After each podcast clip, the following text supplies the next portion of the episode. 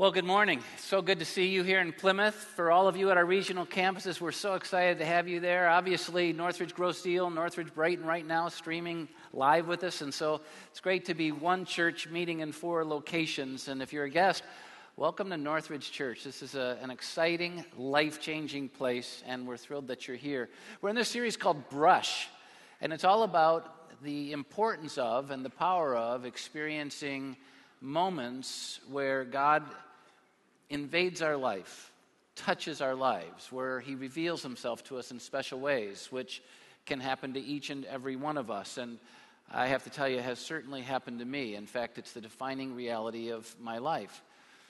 There's nothing more powerful, really, in this world, more life impacting in this world than being on the receiving of the receiving end of unconditional love. I, I don't know if you've ever had the privilege. I know not everyone has experienced moments of unconditional love, but when you are on the receiving end of it, it can impact your life profoundly.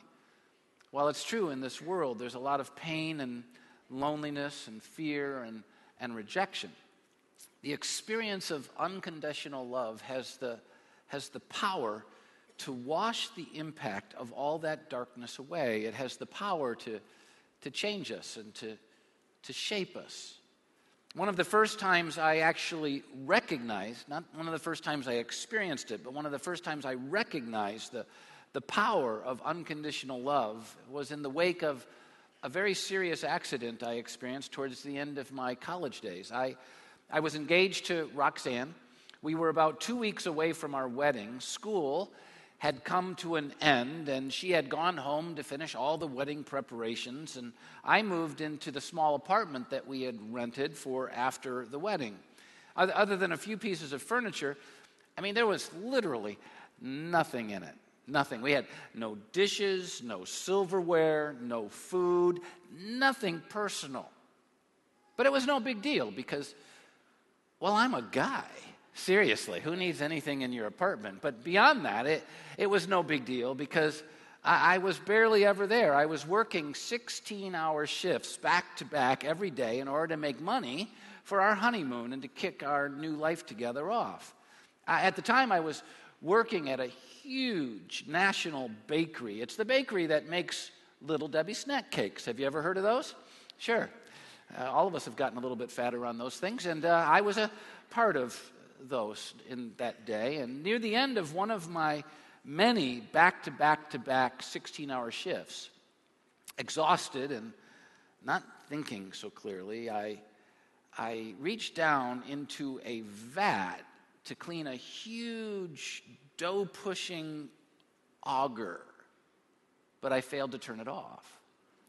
And my hand got caught in the thing, and someone in awareness, hit the emergency stop before it took my whole hand in, but the index and middle finger of my right hand were just literally hanging.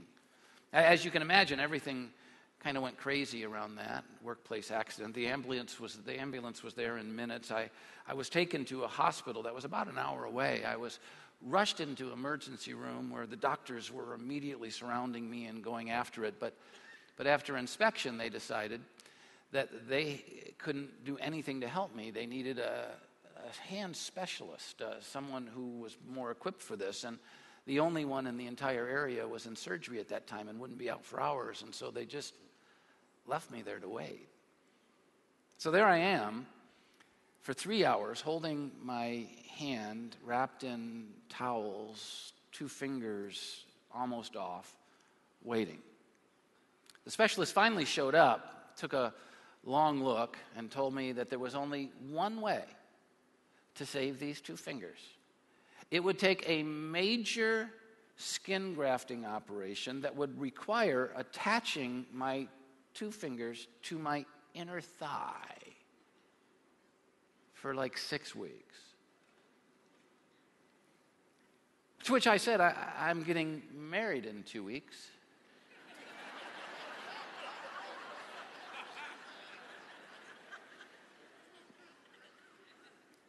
To which he said, No, you aren't.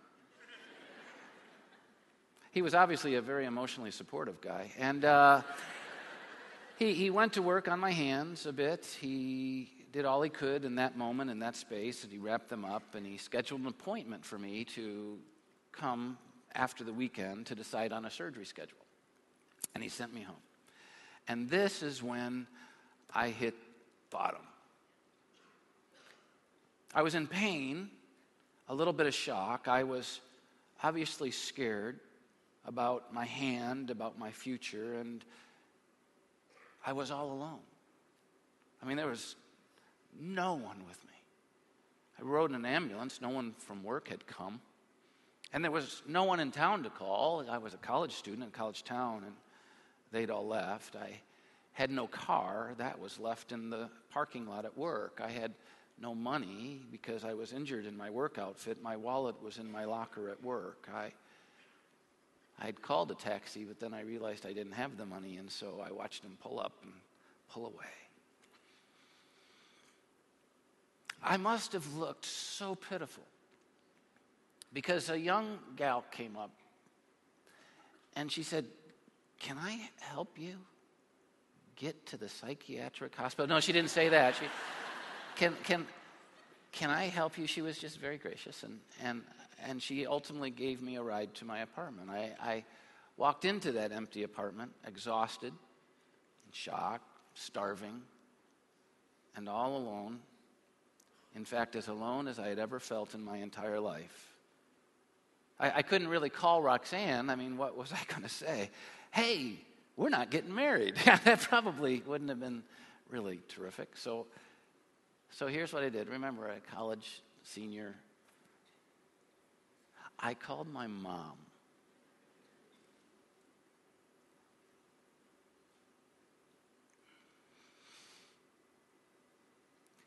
Within hours, she came from Florida to Tennessee, did everything it took to arrange the flights, no questions asked, no hesitation. She was there. And I have to tell you, when she walked in that apartment, all five foot one inch of her and hugged me with her unconditional love. It immediately washed away all the profound loneliness and fear. It, it, changed my world in that moment. In the end, God worked a bit of a miracle into my life. My fingers ultimately healed without the surgery, thank God. And uh, Roxanne and I got married on time And there was only one kind of hitch to it all. I had to um, hold my hand like this all the time. Um, the wedding pictures are beautiful. You should see them. It's pretty awesome. We were in Florida for our honeymoon and went swimming, and I was like this. And but hey, we got married and got to do all the things that come with that. Uh, it was in that crisis that I really began understanding that there's nothing more powerful, nothing more important, more life impacting in this world than being on the receiving end of unconditional love. And as amazing and important as it is to receive it from another person, I've since discovered that there's no one who loves us more unconditionally than God. And there's no love in the world that has the power to wash away all of our pain, all of our loneliness and fear, and all of the guilt and shame of our failures, and all of the bitterness of betrayal and rejection more than His love. When we experience the brush of His love, it has the capacity to wash it all away. And that's what we see in this week's story of a woman who experienced a brush, a special touch from Jesus one day. And she's known as the woman caught in adultery. Kind of tells you something about her life, her status in life. And, and it's such a powerful story that I, I just decided I was going to read it to you. It, it's got all of the drama it needs on its own. And so, with a couple of context setting things of interruption, I'll just read the story John 8, verse 1. But Jesus went to the Mount of Olives. At dawn, he appeared again in the temple courts in their spiritual gathering places where all the people gathered around him, and, and he sat down to teach them. The teachers of the law and the, the Pharisees, the spiritual leaders of the day, so called, brought in a woman. Now, please picture it brought in a woman actually caught in adultery. Who knows what stage of dress? Who knows the condition? Caught in the act of adultery and now yanked into this setting. And look at what they forced her to do. She was caught in the act of adultery, and they made her stand before the group and then said to Jesus, Teacher, this is a challenge. This woman was caught in the act of adultery, and in the law, Moses commanded us to stone such a woman. And the idea is that sin separates us from God, and the wages of sin is death. And so when you choose a life of sin like she did, that was worthy of death. And their indication and inference is we're above this, but she's not. And it tells us exactly what they were trying to do because they then challenged Jesus, What do you say? They were using this question as a trap in order to have a basis for accusing him. All they were doing here was trying to trap Jesus.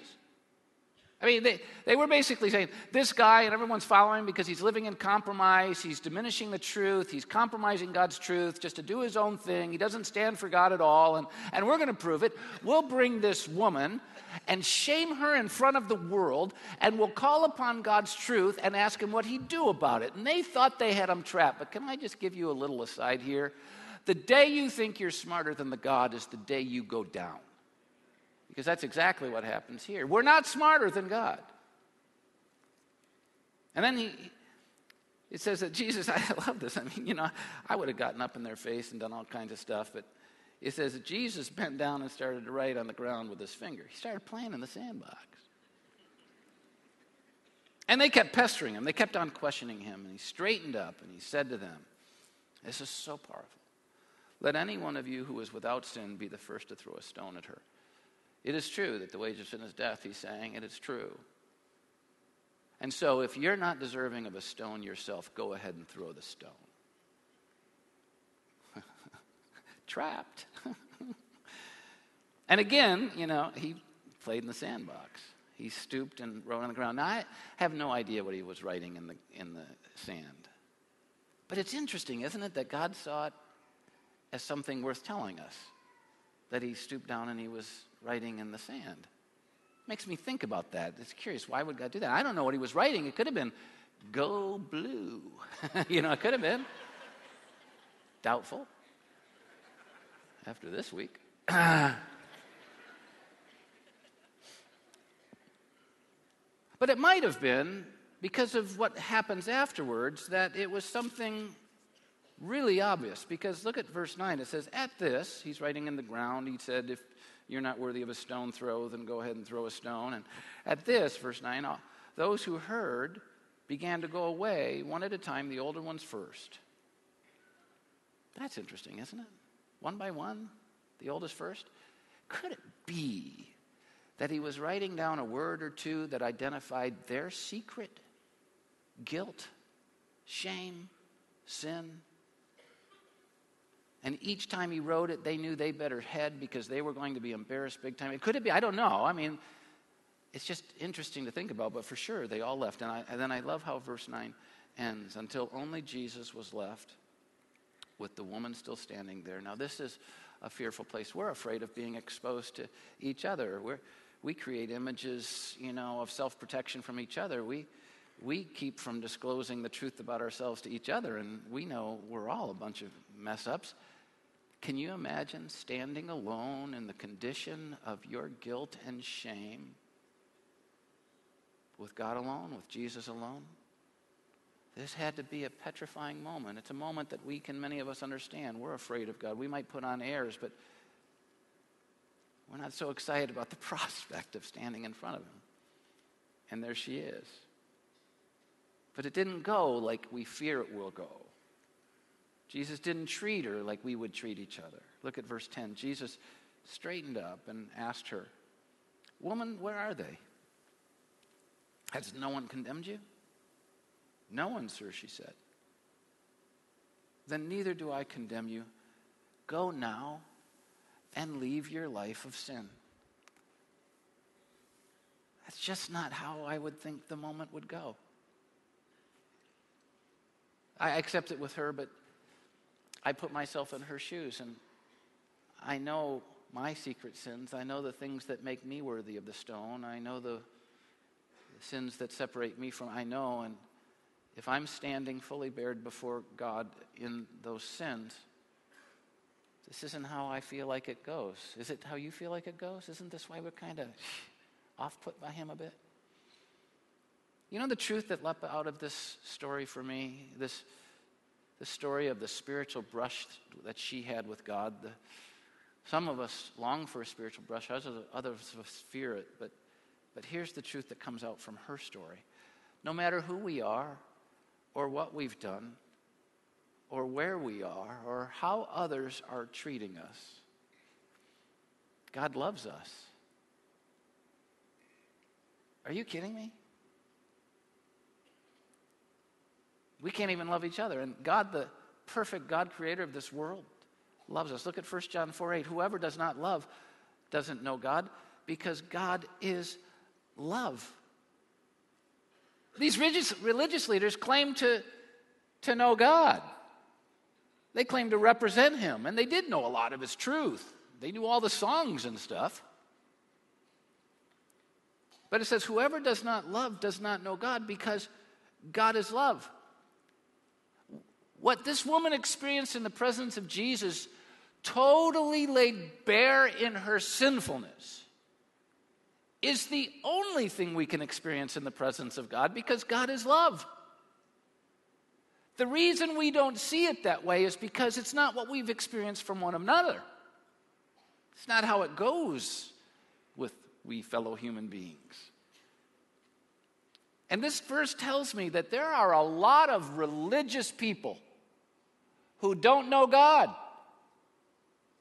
Because there are a lot of religious people who know nothing about love. Oh, they know in their mind right politics and right values and right issues and right dress and right songs and right music and right times to worship and the right church to go to, but they don't know love, which means whatever they do know, they don't know God.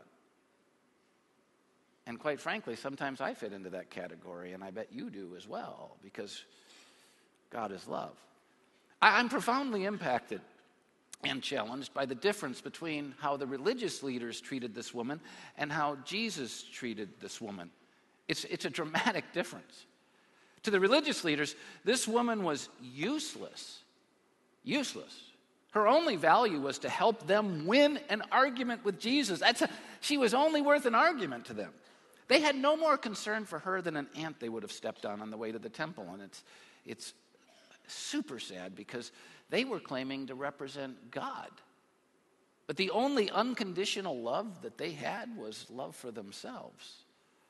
As a result, they couldn't see her, and in their eyes, they were the only ones they could see, the only valuable ones, and everyone else was only good for serving their interests. Imagine how they made this woman feel. You probably don't have to stretch too far to make that imagination because you've probably been in a place where you were this judged and this condemned.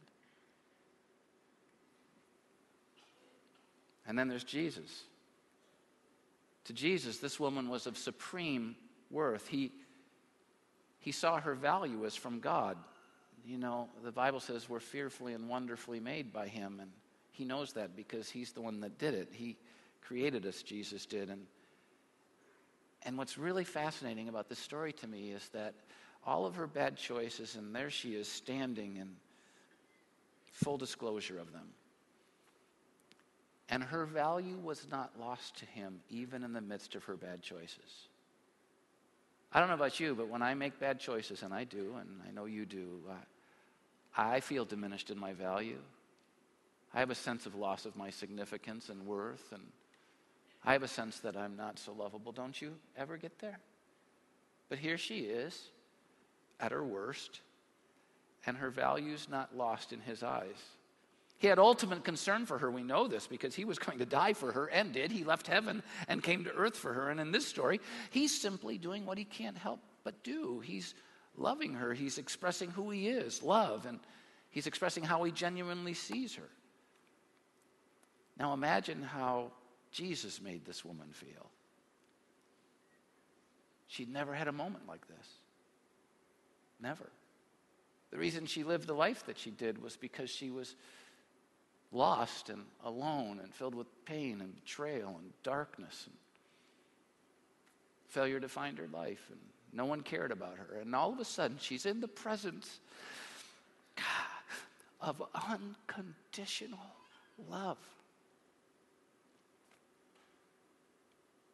His love changed everything for her.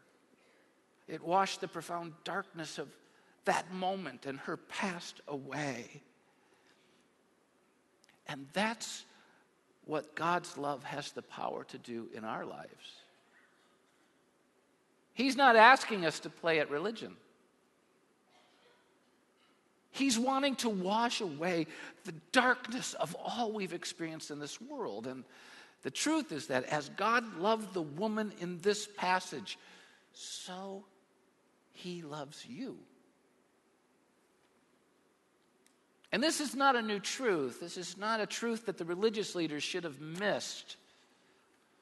This is the truth that God has always told us. Look at Jeremiah 31, verse 3. The, the Lord appeared to us in the past, saying, I have loved you with an everlasting love. I have drawn you with loving kindness.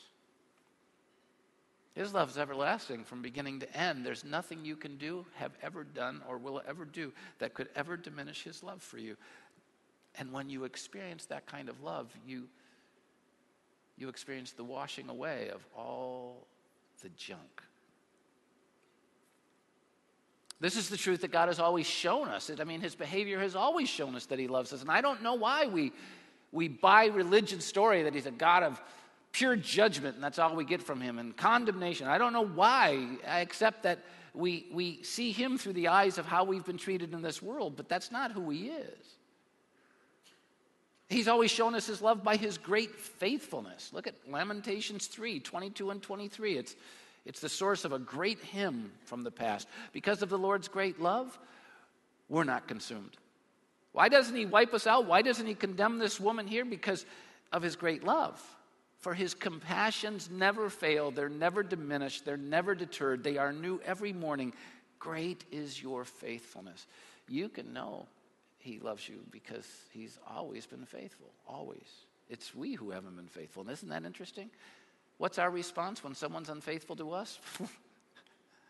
We're unfaithful to them, not him, because this is unconditional love.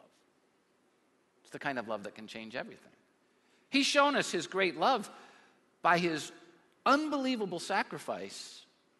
You know, we're uh, experiencing Palm Weekend this weekend, and it's the weekend where where we remember that Jesus was celebrated as king and hallelujah and praise. And they took palm leaves and all this different stuff and celebrated him as king. And within a couple of days, because Jesus didn't give them what they want, they didn't get their three wishes and the lamp. They were screaming, Crucify him, crucify him. And they were partying in front of the cross where he was nailed and he died.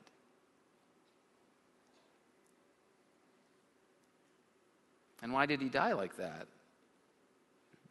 For us. Look at Romans 5, 7 through 8. Very rarely will anyone die for a good person, though for a good person someone might possibly dare to die. But God demonstrates his unconditional love for us in this way. While we were still sinners, his enemies, the worst of people, standing in full disclosure of our shame, Christ died for us. 2 Corinthians 8 9 says the same thing. For you know the grace of our Lord Jesus Christ, his profound love, that though he was rich, yet for your sakes he became poor, so that you through his poverty might become rich. The wages of sin is death, and instead of condemning us to death, he died in our place and rose again so he could give us life. You think it was an unbelievable, life changing moment for my mom to come and hug me and change the circumstances of my world on that day. As wonderful as it was, it doesn't come close to what happens when the unconditional love of God is experienced. It washes away everything all guilt, all shame, all sin. God's shown us his love throughout the ages by his great invitation. I mean, the God of gods, the King of kings, has, has invited us into his world. He's, he's invited us to eternal life. That's why he died, John 3.16, for God so loved the world that he gave his one and only son, that whoever believes in him doesn't have to perish, but have eternal life. He's invited us because of his love for us to experience the forgiveness of sins. He doesn't condemn us when we come in our sin, he offers to forgive us. 1 John 1 9 says, If we confess our sins, he's faithful and just and will forgive us our sins and purify us from all unrighteousness. And here's the problem most people never experience his unconditional love of forgiveness because most people aren't willing to acknowledge their sin. A lot of people look to this story and they go, Look at this. You know, doesn't matter what we do, what anyone does, it's all okay. Jesus just goes, It's all right. But it's not true. He loved her with everything, died so that her sins could be forgiven, but he didn't ignore the reality of her sin. She said, leave, He said, Leave your life of sin. She had a choice to make. You know what the religious leaders' problem were? Is that they were pretending they had no sin. They weren't confessing it, so how could they experience the profound love of God? They had to deny they needed it. And I believe many of us are right there. We'd rather pretend we don't need Him than acknowledge the reality, the reality of our guilt. This woman was fully disclosed, so she confessed. The whole inference of the story is that she experienced the washing away of all of her sin. Jesus doesn't invite you to deny the reality of your sin. He invites you to acknowledge the reality of your sin so he can wash it all away. But as long as we hide it, it remains. And in many of our lives is hidden the secret that keeps us in guilt and shame. But His love offers to forgive us even when we acknowledge it. Why don't we? Because we're afraid that He'll respond to us like others would. We're afraid to acknowledge the secret realities of our lives to others, even those who love us most. Why? Because we think they wouldn't love us still. But Jesus will. He doesn't want you to hide your sin. He wants to wash it away. You have to confess it. To, he invites us, because of his love, to, to live a brand new life. A new life, a life of love, like this adulterous woman was invited to. 2 Corinthians 5:17 says if anyone is in Christ, he's a new creation. The old has gone, the new has come. You see, his unconditional love when it truly experienced takes all the old away and gives us only new. But that's not how most of us live. Most of us still live defeated by yesterday, haunted by our past, hearing the voices of people who told us that we weren't worth anything or we'd never amount to anything, people who made us stand before the group and called us out. He wants that gone and he wants to replace it with new. I mean, so much so, seriously, that if we really understood this, it would change how we see ourselves. Someone could come up to me and say, Brad Powell, Brad Powell, aren't you the guy that got kicked out of four schools? I said, No. the old is gone, the new has come. You know, it's like, and it's not that I can take away what I did in my past, but it can no longer hold me hostage or stain me I still know the loneliness I experienced in the moment my hand was hurt, but I remember how it was washed away in a moment of unconditional love. And the same happens when we experience Jesus. Too many of us experienced what the religious leaders offer. What we need to experience is what Jesus offers unconditional love a new beginning. 1 John 4, I already read verse 8, but let me add verse 19 to it. Whoever does not love does not know God because God is love. We love because he first loved us. This is so important. You see, because we've all failed, we've all messed up, we, we all have a, an improper view of ourselves. We don't see ourselves as fearfully and wonderfully made. We see ourselves as failures and mess ups and through the lens of what other people say about us, etc. And, and we all need His love in order to properly love ourselves again.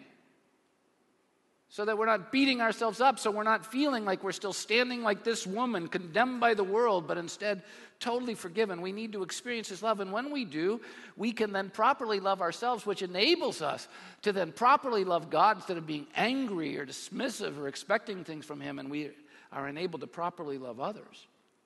Do you know there are two results of not loving ourselves? Two results, two things that happen when we don't properly love ourselves, see ourselves through the lens of how God created us. And both are seen in this story. The first is this when we don't love ourselves as God created us, we hurt ourselves. Because when we see ourselves as broken, we live as broken. When we see ourselves as failures, we repeat the failures. Uh, why should I try if I'm just going to fall again? Why should I make the attempt if I'm going to just mess up again? Why should I love if I'm just going to be betrayed again, right? And so it just perpetuates our failures. We, when we don't love ourselves properly, we hurt ourselves. I, I, I learned this in a really bizarre way when I was in seminary. I was studying all the time, and Roxanne was working at the time, and, and uh, because I'm such an active person, studying's pretty idle, I, I got my activity by eating. And uh, I literally, she'd come home and there'd be like piles of caramel cellophane on the, my desk. Yeah, the Greek word, you know, Hebrew word, you know, that kind of thing. And, and I gained a lot of weight. And, and, uh, and so we decided to go on a diet. And we didn't do it the right way. Uh, we decided to starve ourselves. You know how that is. And you, you just, uh, if we don't eat anything, we can't gain weight, right? So we started starving ourselves. And we, we had a bag of Doritos on the top of the fridge. And, and every day I denied myself the Doritos. No, I'm not going to do it. I'm not going to eat it. No, I'm not going to eat it. No, I'm not going to eat it. And then one day I decided, yeah, I'm just, I'm just going to eat one. The bag was gone in seconds. I mean, because, see, once I ate one, I was a failure. I had broken the diet. I had messed up. So why not eat another one and another one and another one and another one? Isn't that how our lives is? And then you know what happened? Roxanne came home from work, and you know what I said? Let's go to Pizza Hut. You know, because I was like, who cares anymore? Goodyear blimp, that's my goal. You know, it's like it didn't matter. And this is how we are in life. When we see ourselves as broken and hurting and failures, we perpetuate it. Could it be this is you? But you see, the unconditional love of God can wash it all away. We love because He first loved us. When we experience His unconditional love, we no longer have to hurt ourselves because we, we have His love. And then, you know, the second result is when we don't love ourselves, right? When we don't see ourselves as God sees us, we hurt others. And isn't that what the religious leaders were doing here? Sure, it is. And you see, this is a lot of people are replacing a relationship with God with religion because with religion they can feel like they earn it, like they deserve it, like they're good enough for it. And we're not. You're just covering it another way. This woman was covering it through adultery, they were covering it through religion. And, and you cannot hate someone as much as they hated this woman unless you are filled with self loathing. They were broken inside. And many of us are broken inside, and we're hurting ourselves or we're hurting others, and it's all because we've chosen a covering. Whether it's like this woman or like the religious leaders, it doesn't matter. It's a covering. But you see, God's invited us to experience His love, and when we experience His love, then we can love others. Are you experiencing His love? You see, when we, when we experience His love, we become more like Jesus. We love God and we love others because we're not broken anymore ourselves. We fulfill the great command love God with all your heart and soul and mind and strength, and love others as yourself. And by the way, our, our lives are transformed when we see ourselves through Jesus' view of us versus the view of our accusers. I think too many of us are seeing ourselves as this woman was when they were saying, She's worthless. She's nobody. She doesn't matter. And when you see yourself that way, you live that way. But when you experience the profound unconditional love of Jesus, how can you anymore see yourself as that way? You can't. It's our goal here as a church. We're, we're not a perfect church. We're not a church of perfect people. We're a church of broken people and flawed people and imperfect people. But we want to start helping each other see ourselves through Jesus' view. Now, we can't get there by, by denying that we have sinned, by denying that we're broken, by denying that we're doing something against His truth, by pretending that doesn't matter. We can't do that. We have to confess our sin, leave our life of sin. But when we do, we experience the profound love of Jesus, which transforms us. Our goal is to help you to start seeing yourself through Jesus' view instead of the view of your accusers. All of our ministries about this, but one of our special ministries is our care ministry our care ministry here in Plymouth it meets on Monday night, and our regional campuses it meets at all different times as well. And and I, I, the whole thing. I mean, we have grief recovery and divorce care and uh, overcoming addiction stuff, and I mean, freedom in Christ, and dealing with all kinds of things just to help people see their view from Jesus' view instead of the view of their accusers. And this is what we all need. In fact, I encourage you if you're dealing with any of this stuff. I we have a whole new care ministry thing starting here in Plymouth on Monday night, and each of our regional campuses, you have uh, programs in your thing, and these cards are all available at all of our places and guest services. And this isn't about advertising a ministry. This is about saying God's love is unconditional and can change you. Let it change you. Let us help you if we can.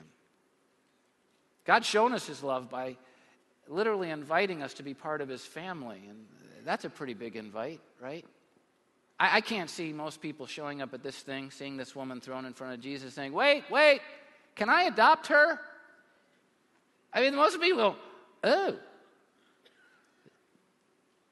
But Jesus wanted her in his family. And you know what's even bigger to me? Jesus wants me in his family. Hardly a week goes by where I just don't feel like maybe I don't measure up. And you know what I do when I feel that way? I read 1 John 3 1. How great is the love the Father has lavished on us that we should be called children of God. And that is what we are. He wants us to be his children, he wants us to walk with him. Here's the reality all of us will either be like the religious leaders or the woman in this story. I mean, all of us have failed. That's not in question. God loves all of us. That's not in question. The only question is how will we respond to his love? Will we reject it or accept it? Do you remember the only way my mom showed up in that moment of profound loneliness was I called her. And that was tough for a college kid. It's like, mommy. You know, it's really, it was tough. I'm so thankful I did. And let me just tell you, there's only one way you'll experience God's unconditional love, and, if, and that's if you accept it. In fact, let me give you this application. If we're going to experience the brush of His love, if we're going to experience the touch of His love in our lives that can change our lives, then eh, we have to receive it. We just have to receive it, open ourselves to it. Look at John 1:12. Yet to all who received Him, to those who believed in His name, He gave them the right to become children of God. Have you done this? Not religion, not baptism, not communion. Have you received Him, His love? Can you remember the moment when He washed all the darkness and pain away? If not, this is your moment. In fact, I'm going to ask you just before I finish the talk and we end in uh, worship, I'm going to ask if you'd just bow with me in a word of prayer. And this is here in Plymouth and all of our regional campuses and online. I, if you're already a follower of Jesus, I bet you haven't been seeing yourself as the old being all gone and the new has come. I, I bet you've you haven't been experiencing necessarily the wash of his unconditional love. Why don't you renew that? But if you're here and you've never received it by faith, you've never experienced him forgiving you, why don't you pray with me right now? Just take the words in my prayer, but make them the expression of your heart to God, quietly to God. Just say, I, I need you. Jesus, I, I'm like this woman. I, I'm sinful. I'm guilty. Empty. and I need you. And so I, I confess my sin. I believe in your death on the cross to forgive me. And I believe in the power of your resurrection to save me. In Jesus' name, amen. Now, if you just prayed with me, I really want to encourage you to uh, let us know so that we can send you a letter about next steps that you can think about taking in your relationship with God. And it's really easy if you're in one of our services, just take the program, and there's a little simple connection card, we call it in here, and you can fill out the front and check that circle on the bottom. It says that you prayed with me, and there are little boxes at every exit. You can throw that in, and we'll do the rest for you. And for those of you watching online, hit the What Next button, and we'll do the same for you. But you know what I found? I found that once we've experienced the power of His love transforming our lives, then we can't help but share it.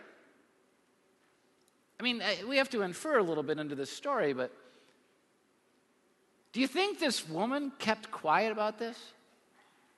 You, you think this woman was embarrassed about the fact that she'd been caught in adultery? You think she, oh, you know, I don't want people to know that, and, and I don't want them to know I'm a follower of Jesus and stuff because, you know, he's not so accepting. I, I think she went all out. And 1 John 4 seems to indicate that would be the, the must. Look at verses 11 and 12. Dear friends, since God so loved us, we also ought to love one another.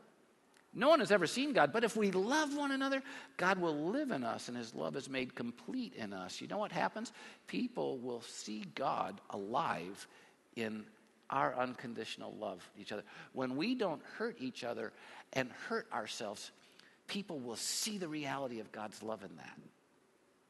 Isn't that something we should share? If He's really changed our lives, yes, it is. And here's the good news there's not a time in the calendar that is better for sharing the love of Jesus than the time we're in right now. Next weekend's Easter. There's an openness to the whole spiritual thing, whether it's because of religion or whatever, at Easter time that isn't any other time. But many people who would be willing to come won't come because they don't know about a place. And so here at Northridge, we care so deeply about sharing his love out. We've decided before, I mean, there are no reservations or anything, we don't sell tickets. We've decided we're going to do 17 services so there's enough seats for everyone who wants to hear about the love of Jesus next week. That's what we're going to do. Now, there's a risk in that. I could be talking to a lot of empty seats. But I don't think that's going to happen because I think you, like this woman, are going to want to go out and share and invite others. Here at Plymouth, we have 10 services. We have invitation cards that tell you about the times. You can go on, you can get these from guest services. You can, you can go online and you can send Facebook, Twitter, Instagram things, you know, from our site to your friends. And, and we have these for you regional campuses. Uh, I mean, Northridge, Brighton, Northridge Grosse Ile, Northridge Saline. We have these things for your area. And, and we've added services to every one of our regional campuses. Northridge Saline has a 916 Sunday morning we're adding. And Brighton, you better fill this up. You better get those Brighton people there. I have some neighbors that desperately need Jesus. You need to reach them, okay? And you have a 916 service in Brighton uh, on Easter weekend. You need to fill that thing up. And, and, and Grosse Ile, you have a 916 and 1116 already, but now we're moving to a Saturday night 516 for Easter for you. And here in Plymouth, uh, we're doing it for, you know, 50 days. And so, uh, would you please invite people? Why? Because every single person needs what this woman experienced a brush with the love of God that can transform their lives. And if we've experienced it, we owe it to them, right? We owe it to them.